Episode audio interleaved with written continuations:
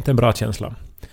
Eh, Det var din idé, den här lunchrestaurangen. Jag ber om ursäkt för det. Den är här i närheten. Uh, jag tyckte att den var helt okej, men tydligen så lunchen var inte riktigt deras grej. Nå, alltså det var med mat är inte riktigt deras grej kanske. det, det är ju en dålig egenskap hos en Ja. nystartad restaurang förstås. Ja, det var inte en restaurang som jag kanske får flera gånger till. Ja. Men jag åt alltså kebab, vilket jag inte gör så ofta nu för tiden, sen jag flyttade från Jakobstadstrakten. Där finns ju den bästa kebaben, det vet väl allihopa. Eh, Men eh, det här, eh, nu tog jag det för att det andra på menyn var ännu mindre lockande. Mm. Och det var sån här... Nej men ganska flottigt. Så att nu upplever jag mig mätt på det allra värsta sättet. Mm. När man känner sig svullen och, och äcklig. Ja, Och, och också skäms och ångrar när Ja. man åt. men det är ju oftast när man äter kebab till lunch det kanske. Möjligen. Men jag, jag är också mätt, förstod jag, insåg jag, på mig själv. Mhm. För att innan vi var åt så gjorde vi en intervju. Mm. Och jag, jag vet inte hur det är med dig. Men alltid när jag gör en intervju så efteråt så, så inträder så här några timmar av sån här vidrigt självhat. Mm. Ja, jag, och jag mot dig också. det skulle vara roligt om det skulle komma fram. Uh, nej, jag, jag har inte så här att jag hatar mig själv, kanske. Utan, men mer sådär att jag blir bara sådär att åh, vad sa, sa jag något tokigt nu? Eller vad sa jag egentligen? Att var det, sa jag någonting överhuvudtaget som var intressant eller roligt, tänker jag kanske. Ja, jag, jag har inte alls egentligen ångest för hur själva intervjun gick, utan det är mer den här tanken på intervjun. På att jag har blivit intervjuad, på att jag på något vis har godkänt det Mm. och ansett det vara rimligt på något sätt att jag ska bli intervjuad. Ja, att du egentligen inte förtjänar att bli intervjuad. Ja, eller det här att jag tog plats, vet du. Mm. Jag bredde ut mig. Mm. Så det får mig att må illa. Ja, du manspreadade dig igenom hela intervjun. Ja, det var sen faktiskt när du säger det så är jag osäker för alltså den här intervjun filmades också. Mm. Och jag kanske satt vet du helt Jo, men du, jättebredbent. men du satt i en stol, så då är det helt okej. Det var ingen annan som knuffade. Nej men är det liksom. helt okej? Jag tycker att manspreading är förstås inte okej, eller på överhuvudtaget vilket sittstil som helst på en bänk eller någon annanstans där andra människor är så är det inte okej. Men om man sitter ensam i en stol så då tycker jag att man får sitta precis så som helst. Nej men det jag tror att det här har nu, alltså det här uttrycket har ju, har ju blivit väldigt utspritt de senaste åren bara. Jag undrar om jag Mm. hörde det första gången kanske för typ två år sedan. Mm. Och, och efter det hade ju etablerats som begrepp. Mm. Och eh, det re representerar ju på, på något sätt patriarkatet. Mm. Alltså att jag, jag tar plats. Mm. Och att även om man sitter då liksom för sig själv och inte så att säga tar upp någon annans plats.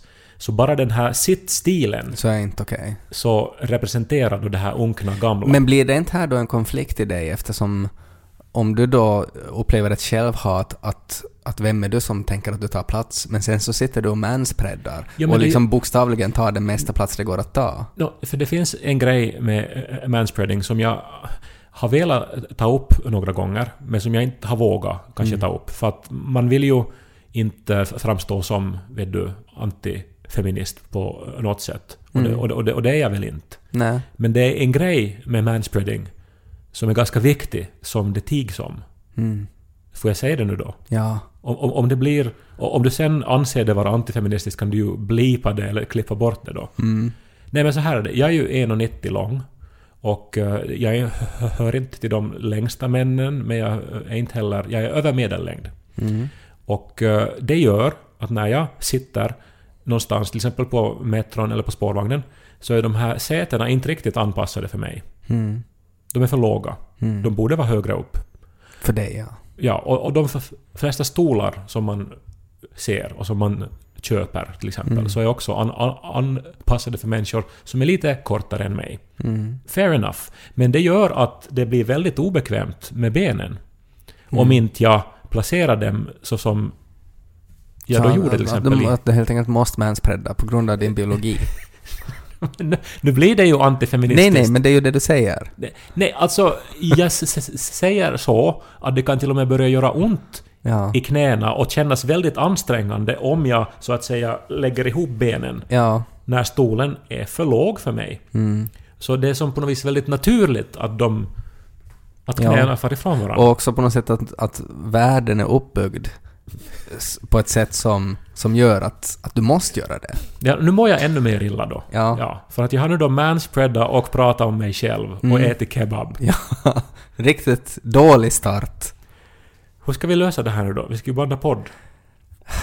Nå, jag tänker att om man, när man är mätt, så det får ju bort av sig själv, och, men att också om man, om man liksom gör motsatsen då till det, att man på något sätt liksom tömmer sig, så då, då, då, då känns det också bättre. Så skulle man inte kunna göra någon sorts anti-intervju då, eh, som skulle då göra att mättnadskänslan skulle försvinna och att istället för självhat för dig själv så skulle det istället fyllas av någon sån här glädje. Men alltså anti-intervju, alltså att... Jag vet inte vad en anti-intervju skulle vara. Nå, det skulle vara då att, att jag, jag som intervjuobjekt istället skulle ställa frågor till intervjuaren. Ja, Men nu är ju intervjuaren in, inte här längre. nej. Men, men om jag skulle då... Istället för att prata om mig själv så skulle, Mm. jag, så skulle vi bara prata om dig i den här podden. Mm. Att, att jag ställer frågor till dig. För då kan du ju åtminstone inte bli ännu mer mätt på dig själv. Alltså, eventuellt är det här en anti-intervju då, i det här fallet. Ja. Så att... Ja, nu har vi ju inte förberett det här, men, men om jag borde... Eh, alltså att ha hört om de här eh, frågorna som de ställer i Vanity Fair. Mm, nej. De, de, de använder sig av det här så kallade Proust Questionnaire. Nej. Som är alltså då eh, det här...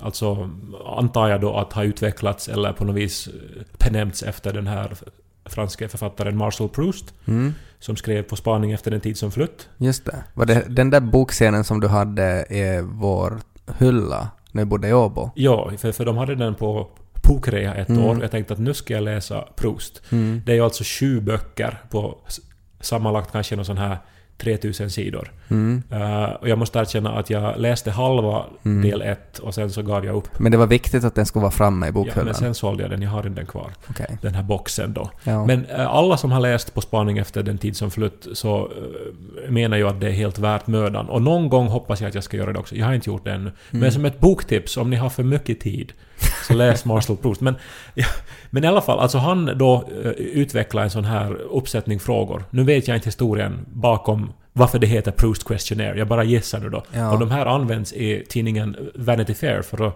eh, få på något är vis... inte Vanity Fair liksom motsatsen till På spaning efter den tid som flytt? No, Vanity Fair har ju liksom lite så här laidasta laitan, alltså det är ju lite som Image på ett sätt. Ja, det säger mig ingenting. No, alltså att det, det är som intervjuer och det är också liksom uh, essäer och det Okej, men liksom, så det är... Okej. För, för min fördom om Vanity Fair var att det är en väldigt ytlig...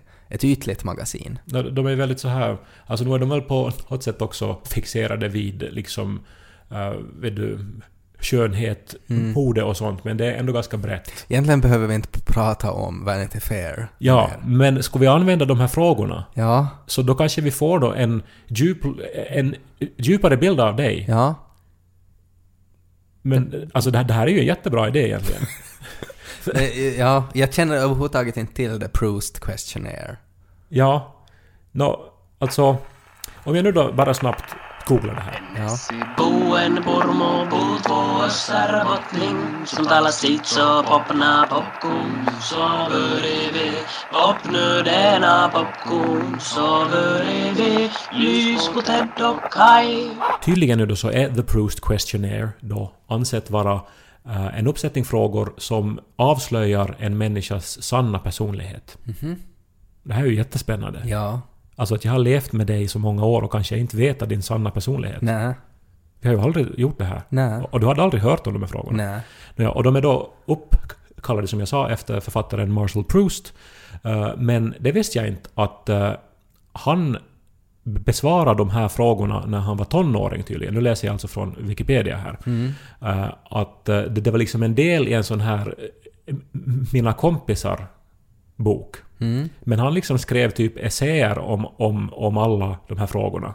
Mhm. Och sen har då de här svaren som han skrev, då, de här långa svaren, har sen hittats i hans kvarlåtenskap. Mm. Och eh, liksom anses då vara jättebra, de här svaren. Okej. Och eh, efter det då så har man då använt de här frågorna då för att de anses då inspirera till bra svar om en själv. Men så egentligen var det inte han som hittade på frågorna då, utan att han bara hittade de här frågorna i en kompisbok Exakt. och bara hade jävligt bra svar på det. Exakt. Varför heter de här frågorna inte om min kompis bok? Nå, det vet jag inte, men tydligen nu då så, så det här... Och antagligen har de väl ändrats över åren, vad vet jag. För att inte... Jag menar alltså det är ändå rätt så många frågor. Mm. Ska se nu, eh, 35. Ja, Så att jag antar ju... men vi kan inte ha en essä som svar på Exakt, varje nej. då. Ska vi nu då bara... Alltså att ta dem liksom rakt upp och ner, eller ska du säga siffror mellan 1 och 35? Nej men, ja, inte vet jag. Nu är det väl bäst att ta det i ordningsföljd, om det finns någon tanke bakom det. Då börjar jag uppifrån då. Ja, Ted Forsström. mm, Skulle vi måste ha någon vignett också? okej.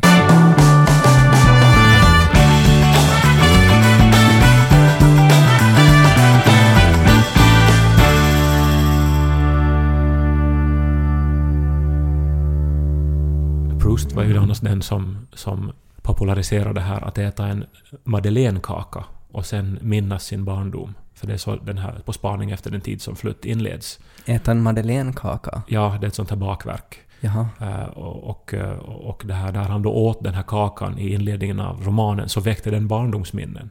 Jaha. Och sen måste han skriva 3000 sidor. Han låter som en typ som skrev ganska mycket, den här Marcel Proust. Ja, det, det var han väl. Mm. Eh, men nu, nu då, fråga nummer ett. Mm.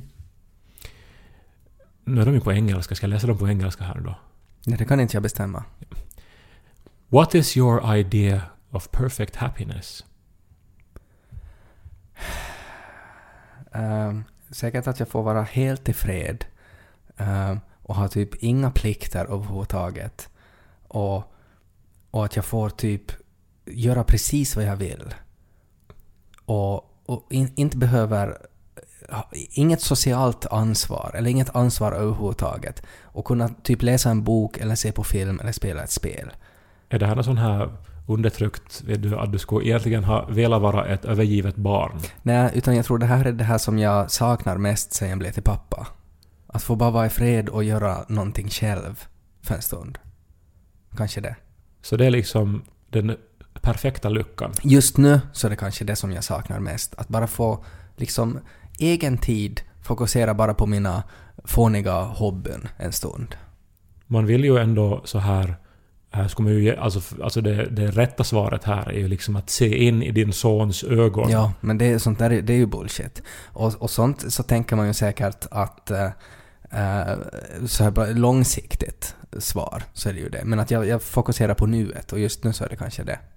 Så här, eh, glädje för en stund. ja. Du är trött helt enkelt. Ja, exakt. Nå, den här då. What is your greatest fear? Din största rädsla? Jag vet inte. Jag har funderat på det där. Eh, men eh, det, alltså, det blev ju mycket tydligare sen Lo kom. För att jag är ju rädd att någonting ska hända med honom. Att det, då är det väldigt lätt att säga. Men samtidigt så känns det inte som en... Fast även om det är en väldigt äkta rädsla så känns det ändå inte som... Det känns som att man borde ha någon annan. Att det, det är så uppenbart det. Men det är ju det. Alltså, om man blir förälder så då är man eh, en största rädsla att någonting ska hända med barnet. Mm. När blir det här? För jag tänker, eh, min mamma är ju ännu att om jag liksom åker bil, alltså Mm. mer än 100 meter, så, Mm. så då ringer hon och, och undrar om jag överlevde. Mm. Och, och jag är ju 34 ändå. Ja. Eh, och det är ju dit, alltså det, det måste ju vara samma rädsla som ja, arbetar där. Jag, jag kan inte se mig att jag skulle någonsin sluta vara rädd för det. Nej, så du kommer inte att låta Lo köra bil. Alltså kanske sen när han eh, kan liksom bevisa att han kan gå i trappor själv utan att falla, så då kanske är det så här vissa rädslor som lite far bort. Men annars så får han nog inte göra någonting. Nej. Men jag är ju så här att om jag liksom går på gatan och sen är det ett, ett barn som cyklar, Mm. Så då, då blir jag eh, livrädd. Mm. För att, att jag tänker att det enda som krävs nu är att det här barnet bara lite vinglar lite eh, Mm. mer än vad det redan gör Ja, och så är det under en buss. ja. Jag ska, nog, jag ska nog beställa den där inomhushjälmen åt Lo tror jag. What is the trait you most deplore in yourself? Den egenskapen som jag mest hatar. Hos Eller mig själv. föraktar kanske? Är Ja, föraktar. Mm. Eh, mm, det är som en arbetsintervju det här. Att jag, att jag upplever att jag borde svara någonting positivt. Det är nog säkert det att jag alltid vill jobba 110 procent.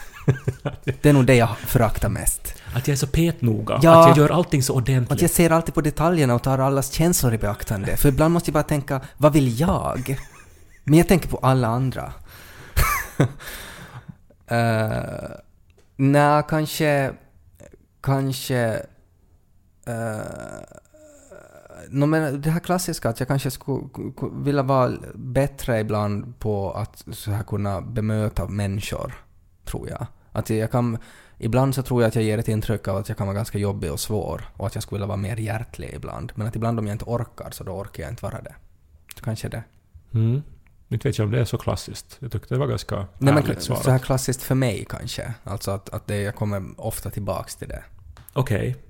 Nå, eh, bra. Which living person do you most admire?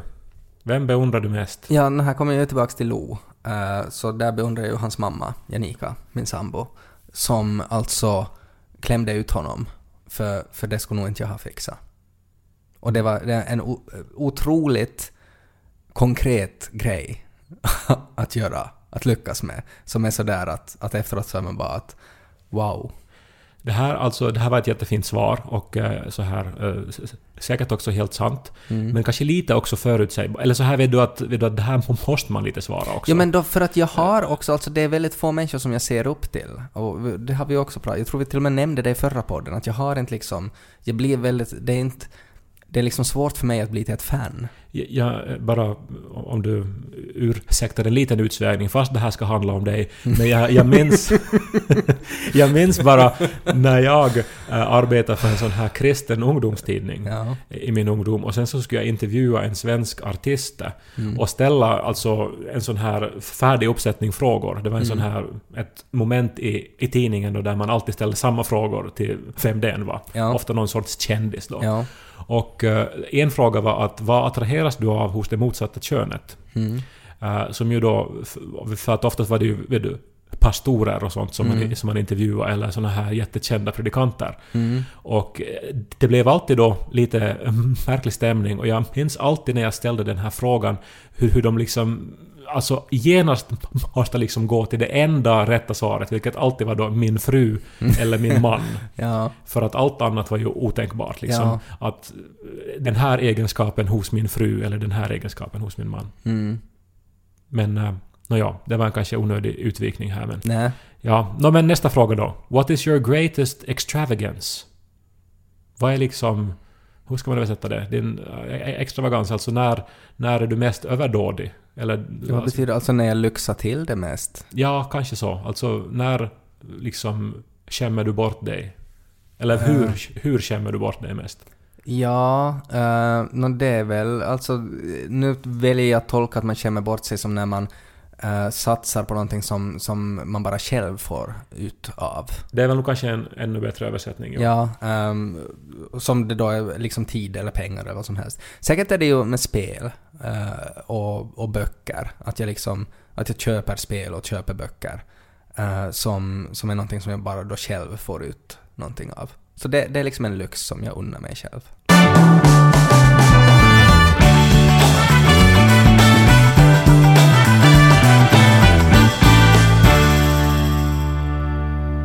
What is your current state of mind? Current state of mind. Hur ska man översätta state of mind annars? Är det liksom... eh, Mentala humör? tillstånd, humör, hur mår du nu? Skulle jag säga.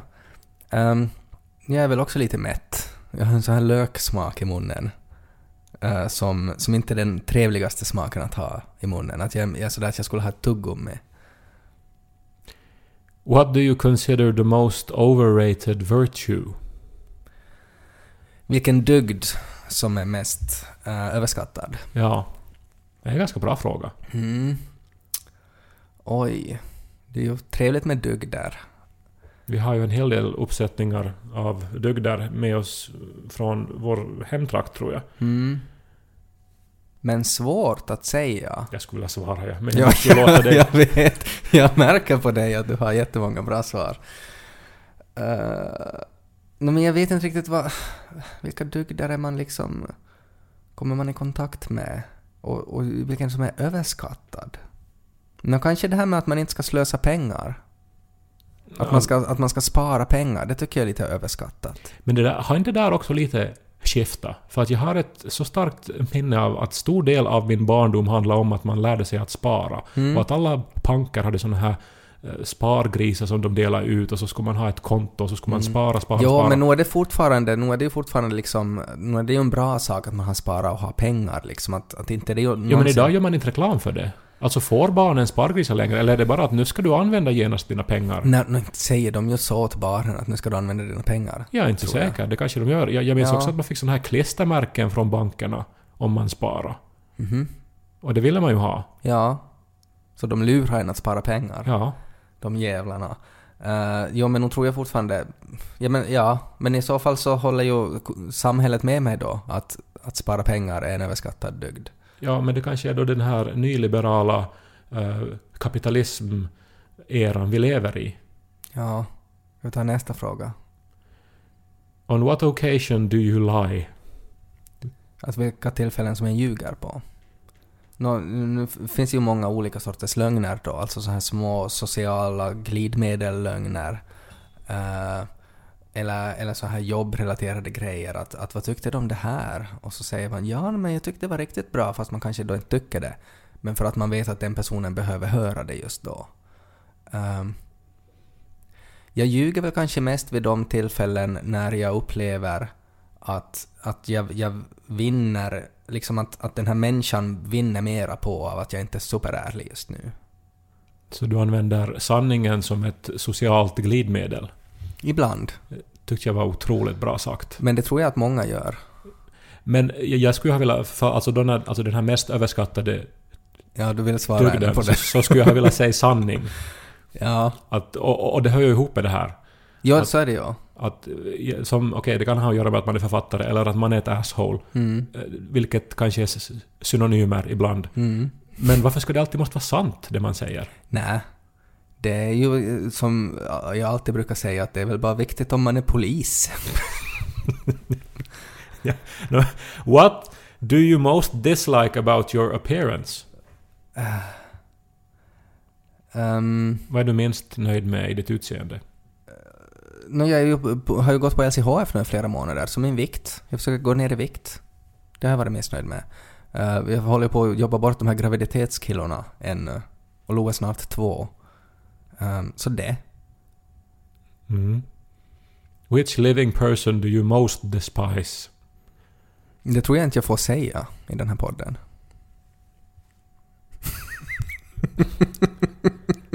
jag ser din mun rör sig, att du har åsikter här. Nej, nej, jag, jag tänkte att ska jag ställa en följdfråga. Men jag Ja. låter det vara då. Ja. Ja. What is the quality you most like in a man? Jaha. Uh, Vilken egenskap gillar du mest hos män? ja. Och det är nog alltså tvättbräda. Nej. Abs of steel. Ja, alltså det är ju det. Ehm, nej, jag tycker... Jag, jag vet inte riktigt någon egenskap som jag skulle förknippa till att så här ska karlar vara. För att det jag funderar på nu är i princip att okej, vilka egenskaper tycker jag är bra hos människor? Och då tänker jag på ordet människa, liksom. Jag tänker både kvinnor och män. Ja, men tror jag att du tänker för djupt. Alltså, alltså, det som, alltså för det här testet vill ju avslöja din personlighet. Så att Mm. tvättbräda eller en enorm penis skulle ju ha varit Ja. ett bra svar här nu. Okej.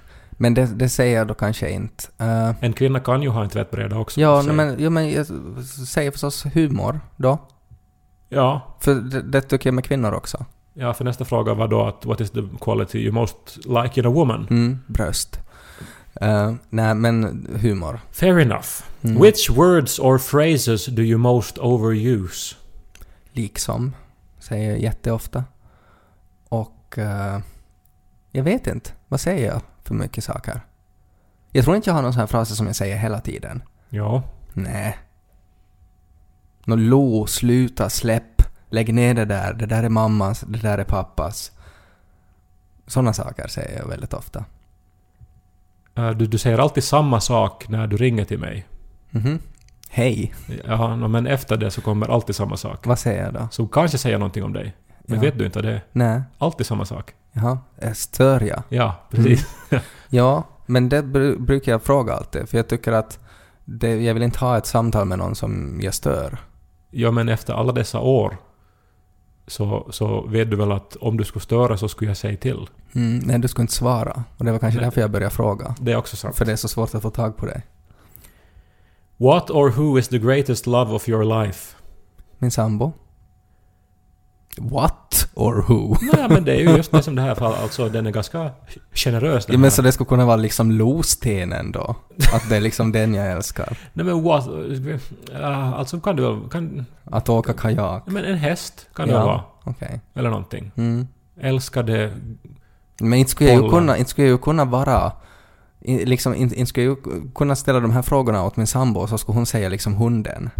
Nej, det är och inte sant. det heller jämfört, hon, hon tycker jag mer om Lo än om min sambo.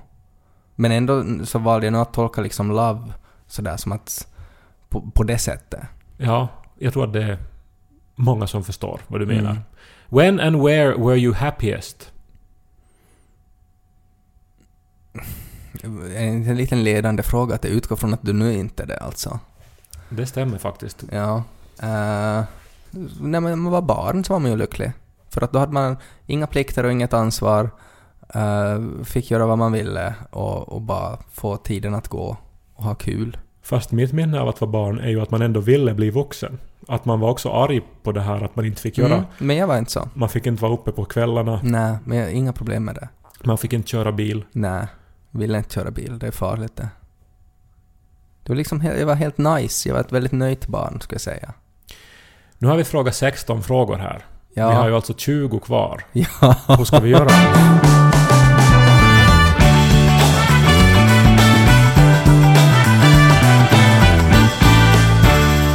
Men jag kan, jag kan prata snabb, jag kan, snabbare. Vi kan gå snabbt vidare och sen om det är någon intressant fråga så då kan vi spendera mera tid på den. Precis. No, when and where were you happiest? Det var det. Just. Ja, det var barndomen.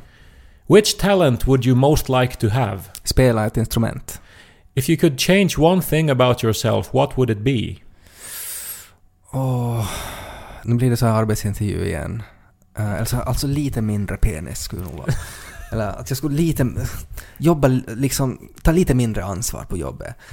Nej, men det är ju sam, samma sak. Det är ju precis samma fråga som det där. Vad föraktar du mest hos dig själv? Eller, eller vad tycker du minst om dig själv? Ja, eller fast nu skulle det kunna vara liksom att du har typ, du, en enorm näsa eller någonting och Mm. du skulle vilja ha en lite mindre näsa. Ja, jag skulle vilja låta... Att, att jag skulle kunna låta mina naglar vara i fred. Jag håller alltid på att förstöra mina naglar. Ja, är det som... Nej, men jag, de, det blöder och så här och det gör ont och de är för korta. Mm, Men det är ju bara att inte göra det då. Ja, nästa fråga. What do you consider your greatest achievement? Lo? If you were to die and come back as a person or a thing, what would it be?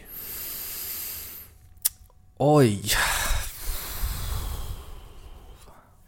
Nej, jag tänker att det skulle vara ganska skönt att vara en katt, tror jag. Ja.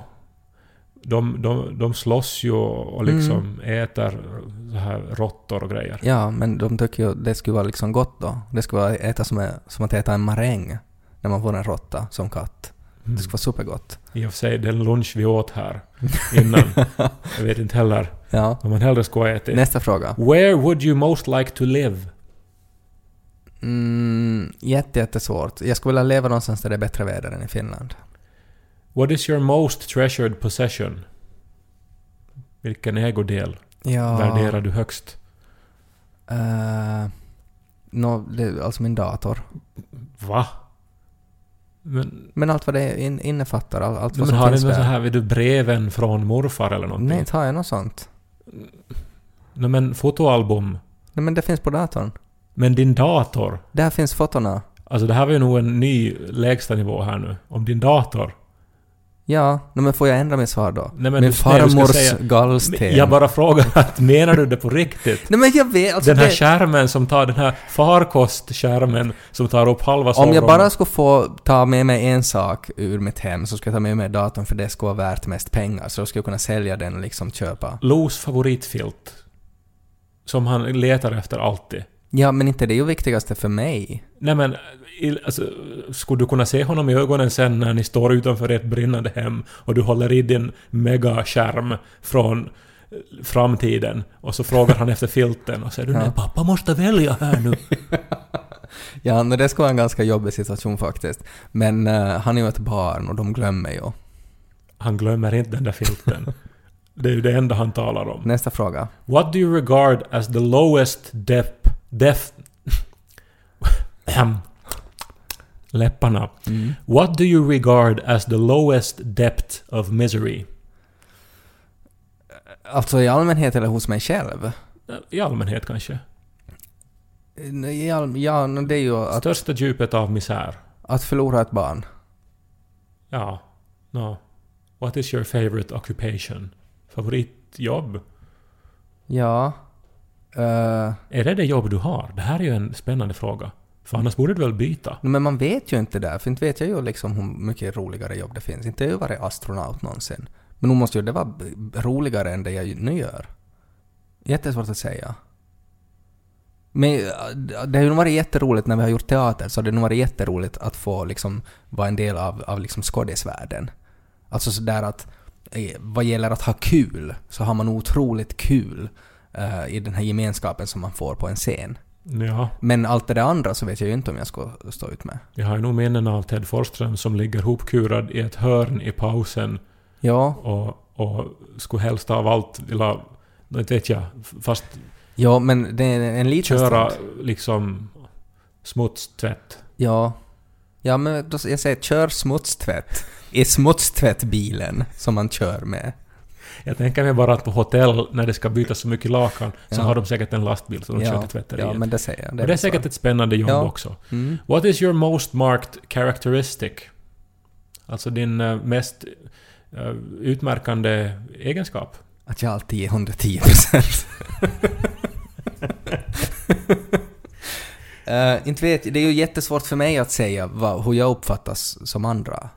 Inte vet jag vad det Jag har ingen aning vad det skulle vara. Liksom vad som är mest. Skulle jag vara Tom Cruise så skulle jag säga min näsa. Nej, men jag tänker så här, om en, just att om en, om en karikatyrstecknare Mm. Jag har stora ögonbryn.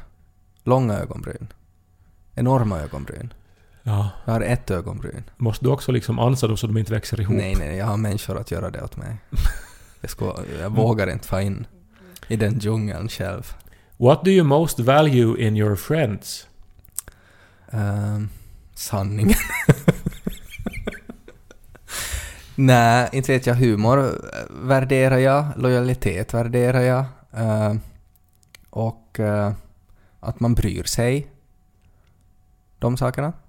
Ja, alltså vanlig vänskap då. Ja, Ja. jag, ja, jag är men- inte så svår.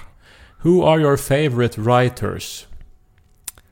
Det här är Eh. jätteintressant fråga, för det här skulle man ju inte ställa idag. Vet du? Alltså det här är Nej, ju faktiskt. från Prousts tid. Ja. Och vad synd att man inte ställer den här idag till Isaac Elliot och till, Mm. till vem man nu intervjuar. Mm. Det är ju Robin Hobb och George R. R. Martin. Och det var de här som skriver om, om, om drakar och, och, och trolleri. Ja. Visst. Mm. Just det. Who is your hero of fiction? Oj! Du har ju en massa hjältar. Ja, här finns... Jag älskar ju att läsa om hjältar. Det här är nog mycket, mycket, mycket svårt. Men jag måste ju nog säga att Spindelmannen ligger mig väldigt nära hjärtat. Intressant. Jag har Mm. nämligen alltid tyckt att Spindelmannen är jätteytlig och fånig Nej. och dessutom har de här övermänniskoegenskaperna som gör att det blir totalt ointressant. Nej, men det finns ju så många varianter av Spindelmannen. Men jag uppskattar det här att han är liksom... Han är en helt vanlig människa som bara sätts in och får den här kraften plötsligt. Och, och han har otroligt många brister, men att han jobbar med det han har och försöker göra världen till en bättre- plats. Och sen är han jätterolig också. Och så hade han ju otrolig kropp, Mm. Tobey Maguire, i den här eh, första av de här nyfilmatiseringarna. Mm. Den scenen, hur mycket har man inte youtubat den Ja, det har man. som ung pojke? Mm. Uh, which historical figure do you most identify with? Julius Caesar. Nej, eh, det är också en intressant fråga. Någon som man inte skulle ställa åt Isaac Elliot. Ja. Kanske. Men eh, det säger ju jättemycket, för att om man skulle säga Caesar eller Mannerheim, så det säger man ju inte. Överlag är vi ganska dåliga att tänka på historien Ja, idag. och också att tänka på så här, alltså människor som har funnits, att vem identifierar du med, dig med genom historien? Jättesvårt att säga. Jag har ingen aning faktiskt. Men det får man inte svara i det här. Du måste ju ge ett svar. Eller var det Caesar? Nej, men, men alltså för det blir ju fel, det är ju fel upplägg för att man, de enda människor som man rent historiskt känner till så är ju otroligt berömda människor som har liksom levt utöver sin tid i historien. Alltså som just Caesar eller Mannerheim. Så därför så jämför man ju sig med dem, för det är ju bara dem man kommer att tänka på. Nej, men Jesus, Buddha, Ja, Leonardo da Vinci. ja Leonardo da Vinci då. Alltså, nej, men nu, nu to- tog du ju något som jag sa. Ja, alltså, men för jag, vet- jag har ingen aning, jag vet inte. Inte, inte vet Men du jag. har väl varit intresserad av krig och sånt? Jo men så, ja det har jag varit, men... Andra världskriget? Ja. Tänker du på här- Hitler nu? Nej men Churchill eller någon så här. Är du gammal... Jo men inte kan jag säga att jag identifierar mig, att jag var liksom han som höll ihop Europa under andra världskriget. Men någon så här som du, vet du, upplever att ja, som han eller hon skulle jag vilja bli. Eller så skulle jag ha, jag, jag skulle ha gjort precis så där i samma situation. Nå, nu är det väl Judas då. jag, skulle ha sålt, jag skulle ha sålt Jesus åt romarna. För 30 silvermynt. Ja. Och sen får jag och hängt dig. Tänk vad 30 silvermynt skulle vara värt idag om man skulle investera dem på Jesu Kristi tid. Nästa fråga. What are your favorite names? Ted, Lo, Janika. Och, jaha, Vadå? vad är det för fel på Kai då? Ditt namn associeras ju nog i det här landet mest eh, med Kai. Ja. Inte det är ju som Ted och Lo-podden eller Ted och Janika. Nej, eh, nej, nej, alltså Kai är helt, det är helt bra namn. Ja, Helt bra namn. helt bra. Mm. Dum fråga. Mm. What is that... What, what, what is it that you most dislike? Vad ogillar du mest? I allmänhet bara. Jag tycker... Jag menar om man skulle ha läst en essä som var det svar så skulle jag skulle ha tappat intresse nog för länge sedan. Vad tycker du minst om? No, men fisk och sardiner på pizza. Det låter, Ostron. det låter ju nog som att här har liksom den här Prousts vän liksom blivit utan idéer. Om- för att- liksom praoeleven Varför sa jag att det måste vara 35 frågor? Ja, mm. Ja, okej. Nå, men det är bara tre frågor kvar. ja. What is your greatest regret? ehm, det att jag köpte Rise of the Robots åt Sega Mega Drive för 500 mark. Som var alltså... Egna pengar också. Ja, men kolla på YouTube, Rise of the Robots. Alltså det är det sämsta spel som någonsin har tillverkats. Och att 500 mark är ju en otrolig summa och det var liksom många födelsedagar som jag liksom satsade på det där. Och det kommer nog alltid att vara mitt, det, jag ångrar mest i livet. Har den som så här andrahandsvärde idag som kuriosa för att det var så dåligt? Eventuellt finns det det, men att jag tror jag sålde det väl till Top Game Shop i Vasa för, för fem mark eller vad man fick för att lämna in ett spel dit. How would you like to die? Uh, no, jag tänker ju att jag kanske lever så länge så att man får förlängd den här livstiden på något sätt. Så att man kan liksom uploada mitt, min hjärna till en robotkropp eller någonting. Och på det sättet så skulle jag ju aldrig behöva dö. Men eh, kanske någon färgglad explosion? Alltså typ på någon färgfabrik så här. Nej, du, du är på rundtur. Nej, nej, men jag tänker sådär att, att om man skulle vara då att jag, jag, liksom, jag är jättegammal och ligger i sjukhussängen och bara väntar på att dö. eh, och, och mina nära och kära är omringade av mig. Så skulle det inte vara roligt om det skulle vara på något sätt en riktigt så här färggrann, så här liksom indisk explosion. Alltså sådär... så, så att alla skulle dö med dig? nej, nej, inte att de, bara jag Du skulle skulle ha liksom... som Tre Kronor Nej, avslutningen. nej, men sådär som ett... Ska vi lyssna på tre sekunder av Sten Frisk som skriker i slutet av Tre Kronor? Okej. Ja, i framtiden för er! Jag ska visa er vägen ut!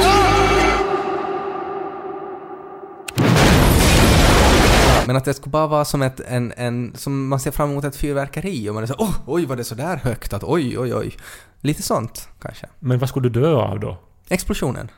Så du skulle, du skulle slitas i Eutanasi stycken? skulle det vara alltså. Nej, nej, den skulle vara alltså väldigt koncentrerad bara kanske till mitt huvud. Så att medan de injicerar gift i dig Så skulle det så komma... skulle, så skulle de eh, tända raketen så Ja, att det, det, så- det sista du ser är en sån här Kina-bomb. Ja, exakt. Det skulle kunna vara kul. Sista frågan, Mm, och den är ju en besvikelse, jaha. faktiskt. Alltså vi har läst 34 frågor, har de Mm. den sämsta till sist. What is your motto? Priset är skillnaden. Eh. Nej, inte har jag något motto. Nu, vem har ett motto? Ja. Fast det kanske, de, det är kanske ännu en grej som... Men kanske var Isaac det så- Elliot har inget motto. Kanske var det på 1700-talet så fick alla barn ett motto när de föddes. Och så levde man enligt det hela Ja. livet. Ja, var nöjd med det som livet ger. Uh, YOLO. Nej, jag har nog faktiskt inget motto. Tack Kanske- Ted Forsström. Ja, varsågod.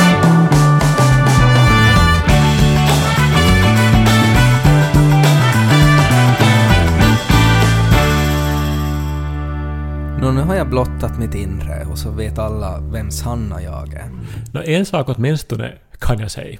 Och det är att jag mår faktiskt lite bättre. Att, jag, att mitt självhat försvann Mm. när jag lite fick lyssna. Mm. Fast jag inte kunde helt motstå att, att ha lite Nej. egna åsikter ibland. Några anekdoter slapp ju med. Men ex, ex, e- experimentet var därmed alltså en succé. För det var ju en anti-intervju vi skulle göra då. Ja, just, och det tycker jag lyckades. Så att om, om du har liksom, mättnaden har försvunnit och självhatet har lite bedarrat, eh, så, så är jag nöjd med, med min prestation.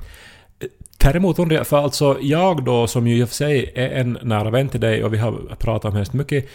Jag var ju inte riktigt överraskad över någon av de här frågorna, alltså av det, dina svar. Nej men det är kanske för att jag ger ganska långt mitt sanna jag i de flesta situationer.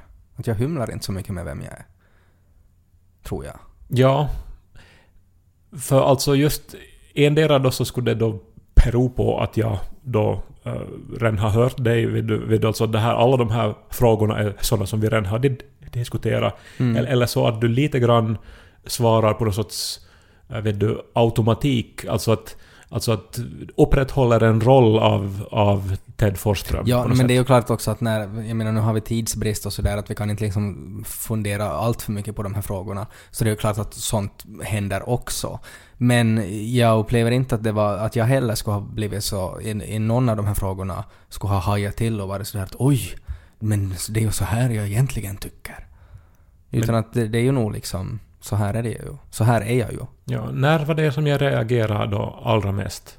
Det där när jag sa om karlarnas tvättbrädor. Ja, Eller eller, Toby Maguire. det var väl nog det här hur högt du ändå värderar din dator. ja.